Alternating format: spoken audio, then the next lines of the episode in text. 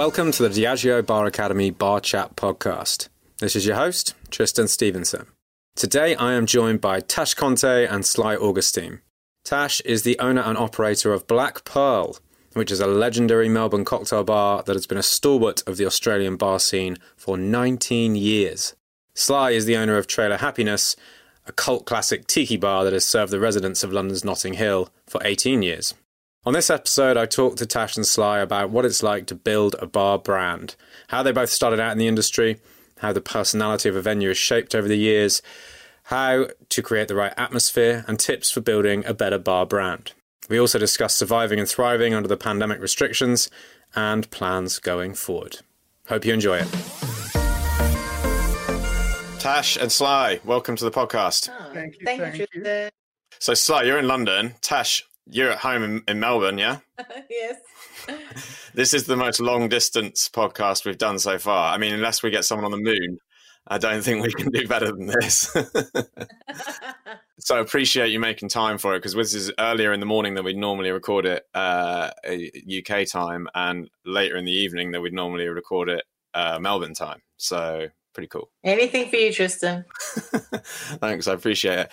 So, I've, the the future me has just given you an introduction at the start of the podcast, but um, I'd love for you guys to elaborate a little bit more on, on what you do, and because I want to get into this conversation around um, sort of building a bar identity and a brand behind it all.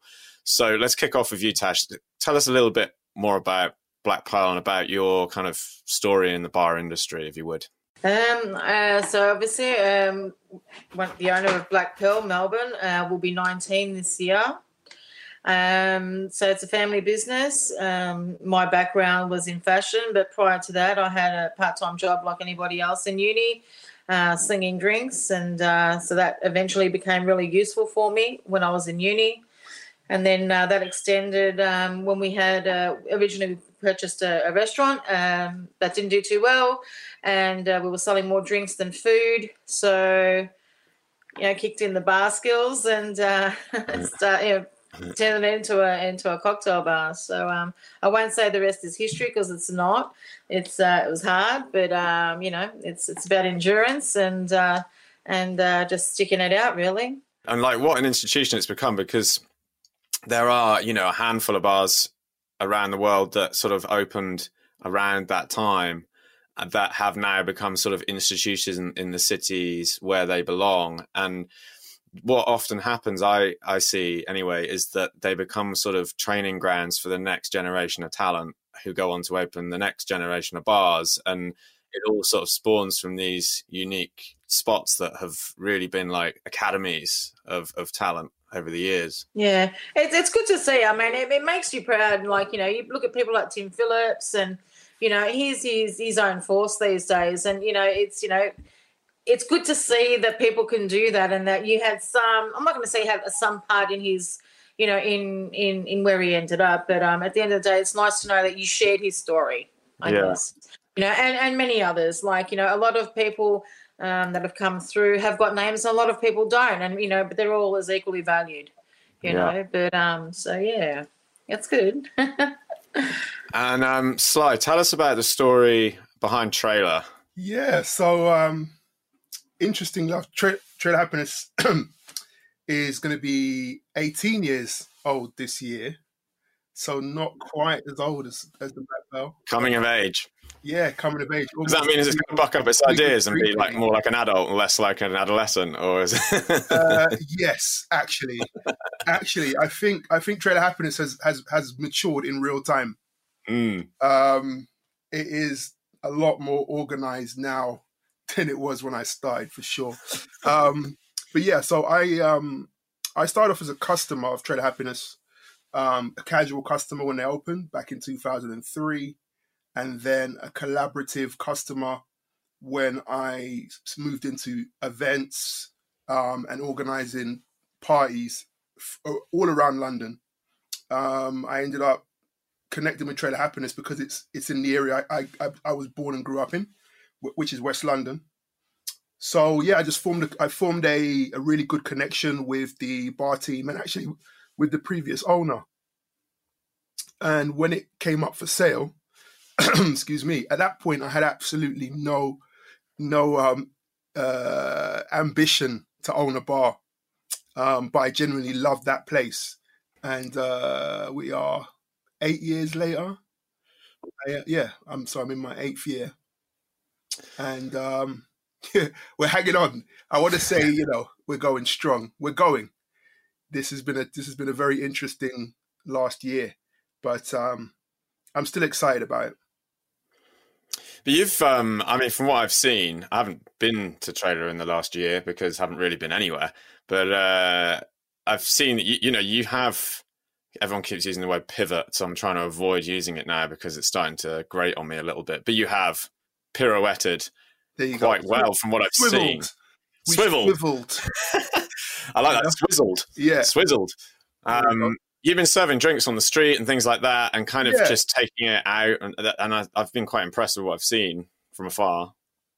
Yeah, so it's been like honestly, it's been the strangest year. It it really, I think for for bar owners in general, you really um you you have to come out of your comfort zone and you really have to identify your bar and its strengths and its weaknesses pretty quickly in order to you know maximize you know the potential to kind of bring in a different kind of revenue. So when we when we closed first time, you know, I was lucky because I had I had some designs for t-shirts that you know I, I kind of did for various events, takeovers, you know, whatever, and um, threw up a quick store, and I ended up being really really successful. And if it wasn't for if it wasn't for the lockdown, I probably wouldn't have got around to to to doing that. Maybe I would, maybe mm. I wouldn't, but definitely you know, it forced me because I thought I was doing great. You know, I thought I was doing great, and then all of a sudden it was like, no, actually, this is not this is not enough. And you find all these other revenue streams, and you're like, you know, so now I've got a dispense at the top of the stairs at the entrance of Trailer Happiness, and you know, and that's uh, that's going nowhere. And I'm thinking to myself, well, I could have done that. I could have done that years ago, but it took this situation to really kind of make you think, what are you missing? What aspects mm. you improve on?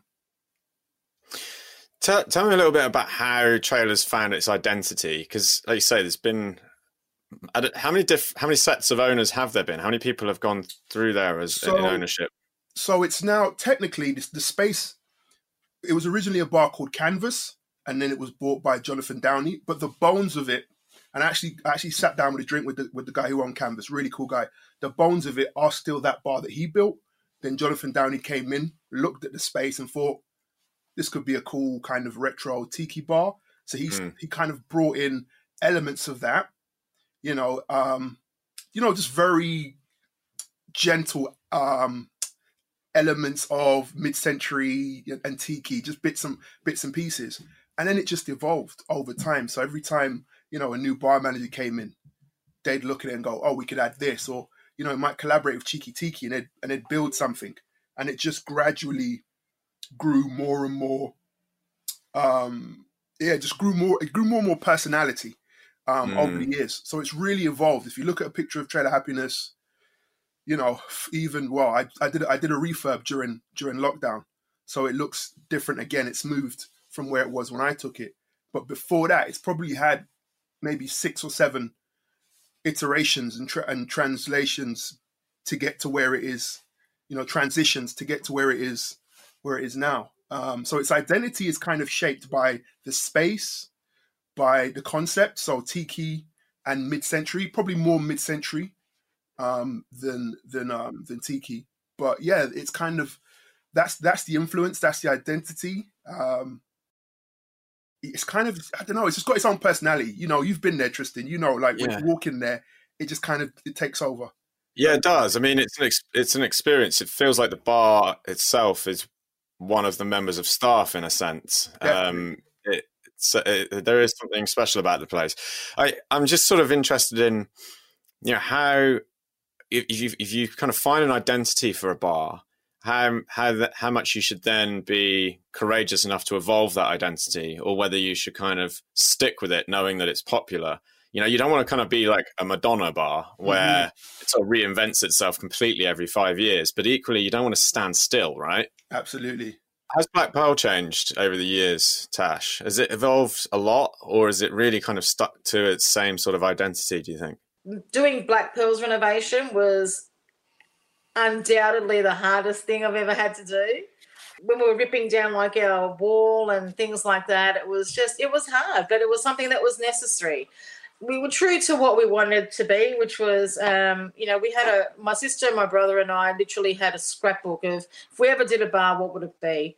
Um, when we saw that the restaurant wasn't doing too good, so in that it, it had all the you know things, the elements that we loved in venues that we loved, and also all the things that we didn't. Um, you know, so it, uh, we used all of those aspects, and um, it wasn't just about uh, looking at a space and saying, "Well, what do customers want?" I don't think you truly ever know what customers want. You know what you want as a patron. You want to be comfortable. You want to be served by great people who know what they're doing. Uh, you want to be able to speak to people. For, so for us, it really did stem more with uh, the team and the people that were in it, as opposed to um, you know the the physical aspect of it.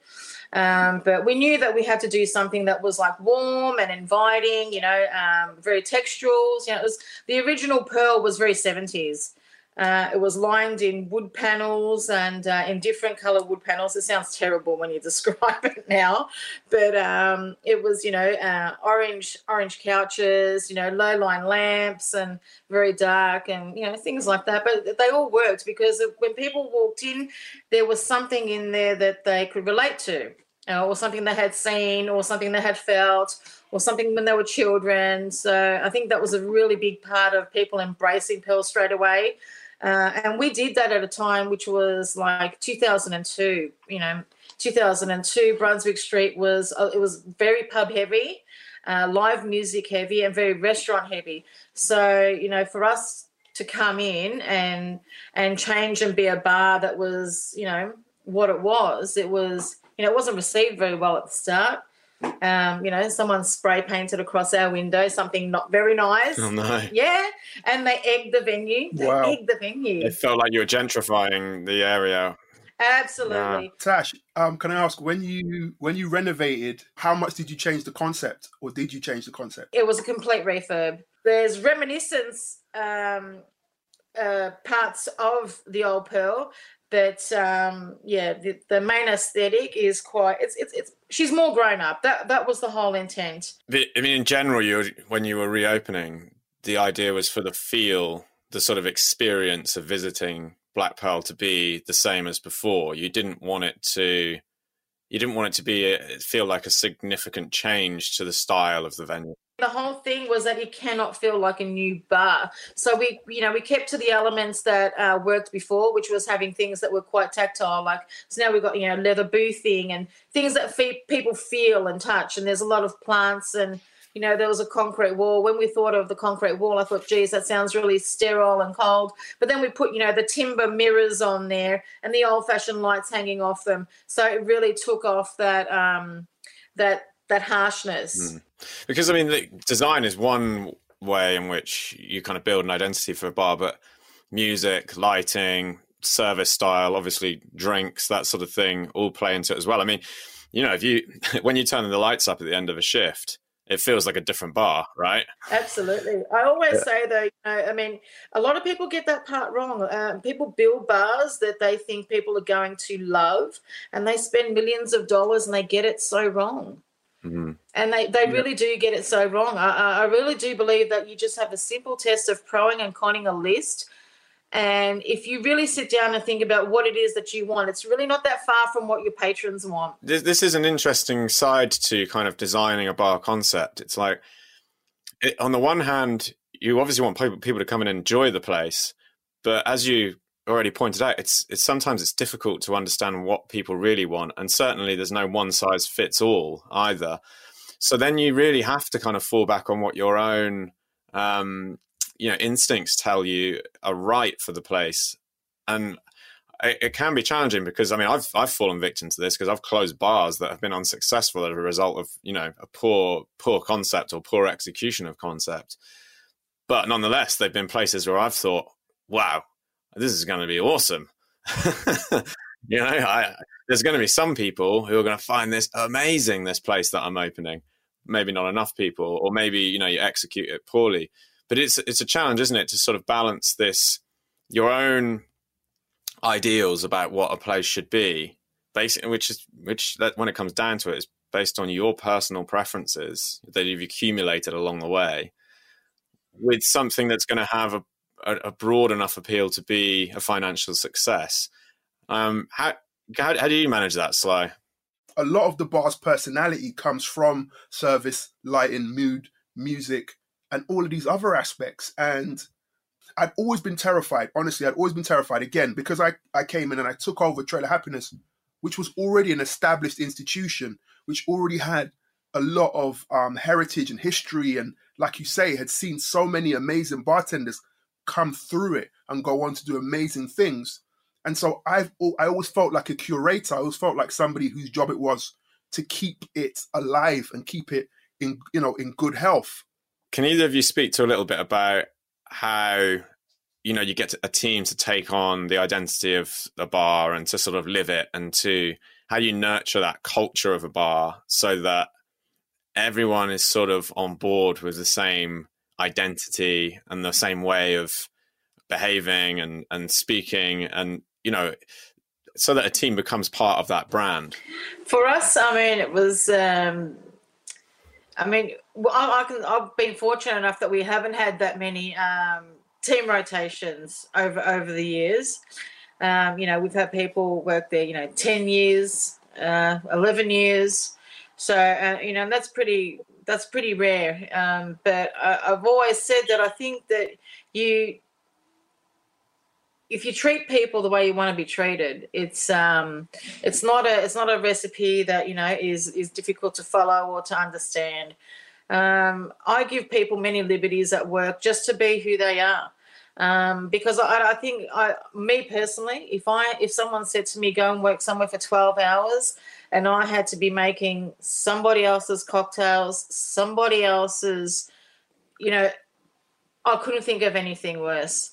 And I think we, I grab people gravitate to us that share that experience, that turn around and and are happy that they, they've been given that that opportunity because it is an opportunity. It's an opportunity not many bars offer.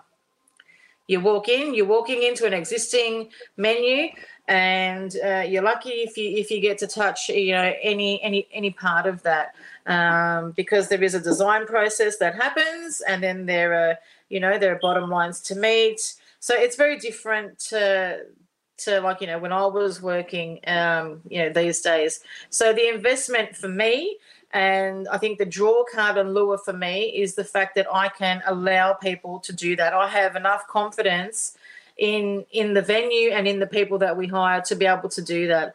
Um, and as far as you know there, has got obviously some sort of guidelines you know but uh, as long as you, people can show that there's value in it for the for the for the venue and then there is um, obviously you know we're living in the world of instagram now so it's completely different again and it's very fast and you know some bars do it exceptionally some bars do it really slow. We we hit it in the middle um, and, and, you sort of have to because if you don't uh, you know you, you just uh, like you know it's it's very difficult to survive today without being um, you know involved in, in, in that platform yeah exactly that um, yes it's very very similar um, kind of ethos for trailer happiness. Um, the people that I hire, I hire based on, you know, not obviously not just on personality, but but that is a massive part of it. People I'm very proud of the team that we have at Trailer Happiness because I think that alongside Trailer, and you mentioned it, Trailer is a member of staff. That bar, I'm very grateful for because honestly, people come into the bar and they just chill out. Well, how do you think you need to sort of build a bar's identity differently if it's a neighborhood bar versus like an inner city bar or uh, you know a bar in a hotel? What different considerations do you do you think there are for neighborhood bars? I think for us, I mean, we just read the street. I mean, you go in obviously with an original concept, yeah, and then even the first, you know, Pearl, you know, the first version of it, it was, you know, a year into it, we tweaked it obviously because there was different things that we could see that were needed um, along the way. So you know, you start with the bones, and then it's like any any any business or any home, uh, to be honest. Uh, you build on that. You start out with the shell, and then it's like, okay, well, the team needs this, and then that didn't work out so great. You can make those small uh, small um, alterations in the middle, but um, you know. It, the whole thing is just reading reading people and then just making sure that those changes are made but they're not made they're made subtly we're never going to have the money that uh, you know there are new bars popping up all the time and ones in the city that are doing amazing things and i wish i could do all of that. But if i did any of that in fitzroy or in our space i can guarantee whatever trade we have we would lose. Mm. we hmm. would lose inside of a couple of weeks. I think that i think that that is it's such a strange industry um hospitality because i've been to some spectacular bars right? And i'm like wow. And it's and it's and it's incredible but I've also been to some bars that are small, independently owned bars, places, you know, I honestly cannot wait to get to Black Pearl. Um, but you know, places like like Homeboy put its place together with no money, right? But it, but what it has, money can't buy. You know, like when your bar has that thing, money can't buy that. And so people say to me, they say, um, when are you going to open another trailer? It's like what? I could open another bar and I could call it trailer. I don't know whether it would be trailer. You know what I mean? That would be for the people to decide. There's so many variables because trailer works because it's where it is. It works because of the community. It works because of the building. It works because of the quirky corners and the weird bathroom and the off-key. What what what did where did those stairs go? You know, it works because of all of these aspects and elements. It's not it's not a concept that was drawn on paper and then realized. And that's the difference, I think, when you get a hotel bar. When you speak about hotel bar, hotel bars are blue sky. They are literally like you you draw it, every aspect of it, and you can spend time and you can, you know, money's not an object. So I think, you know, in terms of how do you navigate or create an identity, you've got two options. If it's a if it's an independent bar that you own, that a person owns, then what you have to do is have have faith in yourself. Because look at the end of the day you better love your bar right? You don't want to don't try and think you can make what people like if you don't like it. Like you know don't try and be like well i'm going to do this because i think that's what people would like. Think about what what you appreciate? And that that enjoyment and your love will resonate. People will pick up on that. They pick up on that energy and they will and they'll respond positively for the most part you know? If you're doing if you're doing a hotel look you can always refurb it, right? I mean, look, Dandelyan, best bar in the world, they just decided, you know what? Nah, we're gonna we're gonna close down and just and refurb the whole gaff.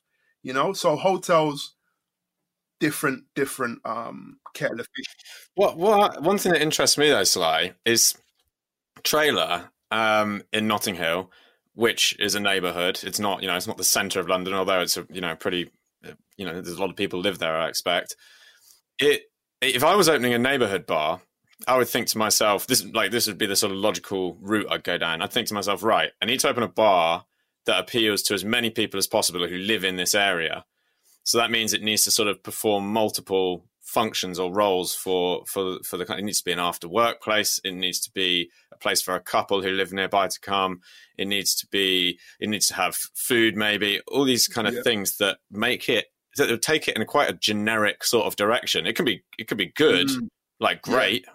but generic. Whereas Traylift for me, although it ticks some of those boxes, it feels like a destination bar in a neighborhood. Yes. Like it's you know it's it's rum themed, it's tiki themed, not in your face. Like it's sort of subtle the tiki, and it, it's it, you know it's it's my favorite aspect of tiki, I suppose. Um, like that mid century style, but it's it's not going to be for everyone, I wouldn't think. So how have you made it such a success right. in a neighborhood? So that is that's the beauty of it, right? So Notting Hill is one of the most expensive places to live in London, but it's also filled, not as much as it used to be, but it still is filled with some of the most creative, like worldly, down to earth people you'd ever meet.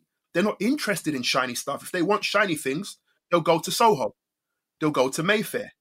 You know, when they're walking around, they don't they're not really interested in that. They'll probably just go to the pub. You know, David Beckham lives in Notting Hill. He's at the Cow. He's in the pub. You know, he's not he's not tr- necessarily trying to go to the swanky to a swanky place in you know where he lives. So people come into trailer and they can feel and they can see people having a great time and smiling, And even if it's not traditionally the kind of place they'd be in, they can still feel that. They still get that buzz. They still get that energy. And I think that, you know, it's not complicated. Like people like to be around, if you're going out to socialize, you want to be around people who are happy. If the team and the staff are happy, the music's fun, the drinks are fun, you know, if it's if you create that vibe, everything else is just garnish, right? That's what I was trying to say before with the bar team. The uh, uh you know the original aesthetic, the aesthetics is the you know is the is the the primary lure, but after that, it's all about the bar team. I mean, it's it's the backbone. Mm. If you don't have a solid bar team, um, you know that that like I've said, especially in a neighborhood bar for us. My biggest in the way that I interviewed people, apart, I never hired anybody that wasn't a patron. That was the first thing, and the second thing was um, you know, if you if you can't sit with two feet of wood between you and somebody and just one single person and keep that person not entertained, just conversation, because having a good conversation is a very difficult thing to do. Sitting with somebody for an hour or two and keeping that person entertained, I will give that person the job 10 times over as opposed to somebody who comes in with a CV three inches thick and says, Do you know how much money I can make for you? How about I don't care? The end of the day, sit with one person and I just want to see what the interaction is. If you cannot maintain a decent conversation, you don't get the job. Everything else, you can be taught. I can't teach you how to be interested in life and just being an interesting person in general. Yeah, my guys, I Tash, I, I, I can't wait for you to meet my guys. They are some interesting characters, mate. They can definitely they can entertain, communicate, like all of that stuff. But but what you're saying as well. So I, I just remembered um, in the early the early years of um, of ownership of, of Trailer Happiness. Um, you know, it was the first eight months was disastrous. Like you know, I, I, I mentioned it too often, but anyway, you know, um, it wasn't good.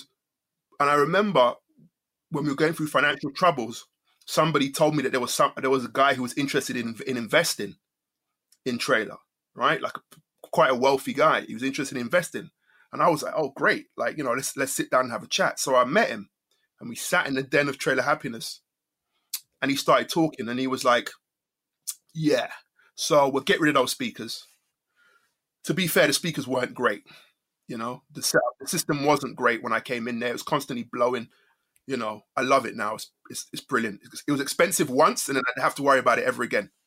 Um, but you know, he's so he's I'm like, all right, fair enough. And he's like, yeah, and um, we'll we'll get rid of that. We'll take all that stuff out, and we'll just get champagne. We'll have champagne. We'll have table service. He was like, I'll have. He was like, I'll have queues down the road. He's like, I'll have people queuing down the road. I was like, why would I want people standing on the street? I was like, furthermore, I believe you. You'll have people queuing up outside the road. You probably have us in the Evening Standard, the Daily Mail, for about six months, and then we'll be done. And you know, the benefit of being something that is not overly manufactured and is somewhat organic, you're never out of date. You're never out of date. You're never overplayed. You never oversell yourself. You just become, you are a part of, you know, you're a part of this thing and you age with grace. It's the, it's the equivalent of a piece of furniture, right? Like if you buy a solid wood piece of furniture, that thing's going to age beautifully or a lovely leather bag, right? It's going to age well. If you buy that cheap laminate or that cheesy, you know, pleather PVC thing, it's going to crack after a few months. It's done. Do you know what I mean? And that's how, and that's kind of how I look at um trailer happiness, man. Like it's it's for the long haul. Well, this is the danger of following trends, right? Um, like the definition of a trend is that it comes, but it also goes, right? And if you've kind of hedged your bets on that trend, be it like you you know you you know a rebrand or a relaunch or an opening and you're like right we're going to be the place that does um god i don't want to say what trends are going to come and go now. We're going to be the place that does rotovaps right? It's going to be all sciencey and everything. Um you know what happens in a year's time when people have come, they've spent their money, it's been popular, but that trend is starting to diminish, and you've kind of put all of your eggs in that basket. So I, I love that analogy of like an old piece of wooden furniture, an antique that sort of gets better with age, um, timeless. You know, um, I think that that's if you look at any bar, and you know, you two both have good, great examples here that have survived a decade or more. Um, there is something about it that transcends trends. You know, you gain that sort of following, you gain those regulars who who love it for being that sort of place away from their home that feels like home still. I almost think it goes without saying that having an identity to your bar is going to be positive for your bottom line. Um, because because if it's anonymous, if it doesn't feel like anything, then people are less likely to come. For me, the benefits of you know having a, a strong identity and um, a strong culture within your bar means that you're much more likely to succeed and to have longevity. You know, that's that's what that's where the longevity comes from. It comes when people invest in you. You know, people invest in your you know in, in your in your team and invest in your bar. They invest in the culture of your bar.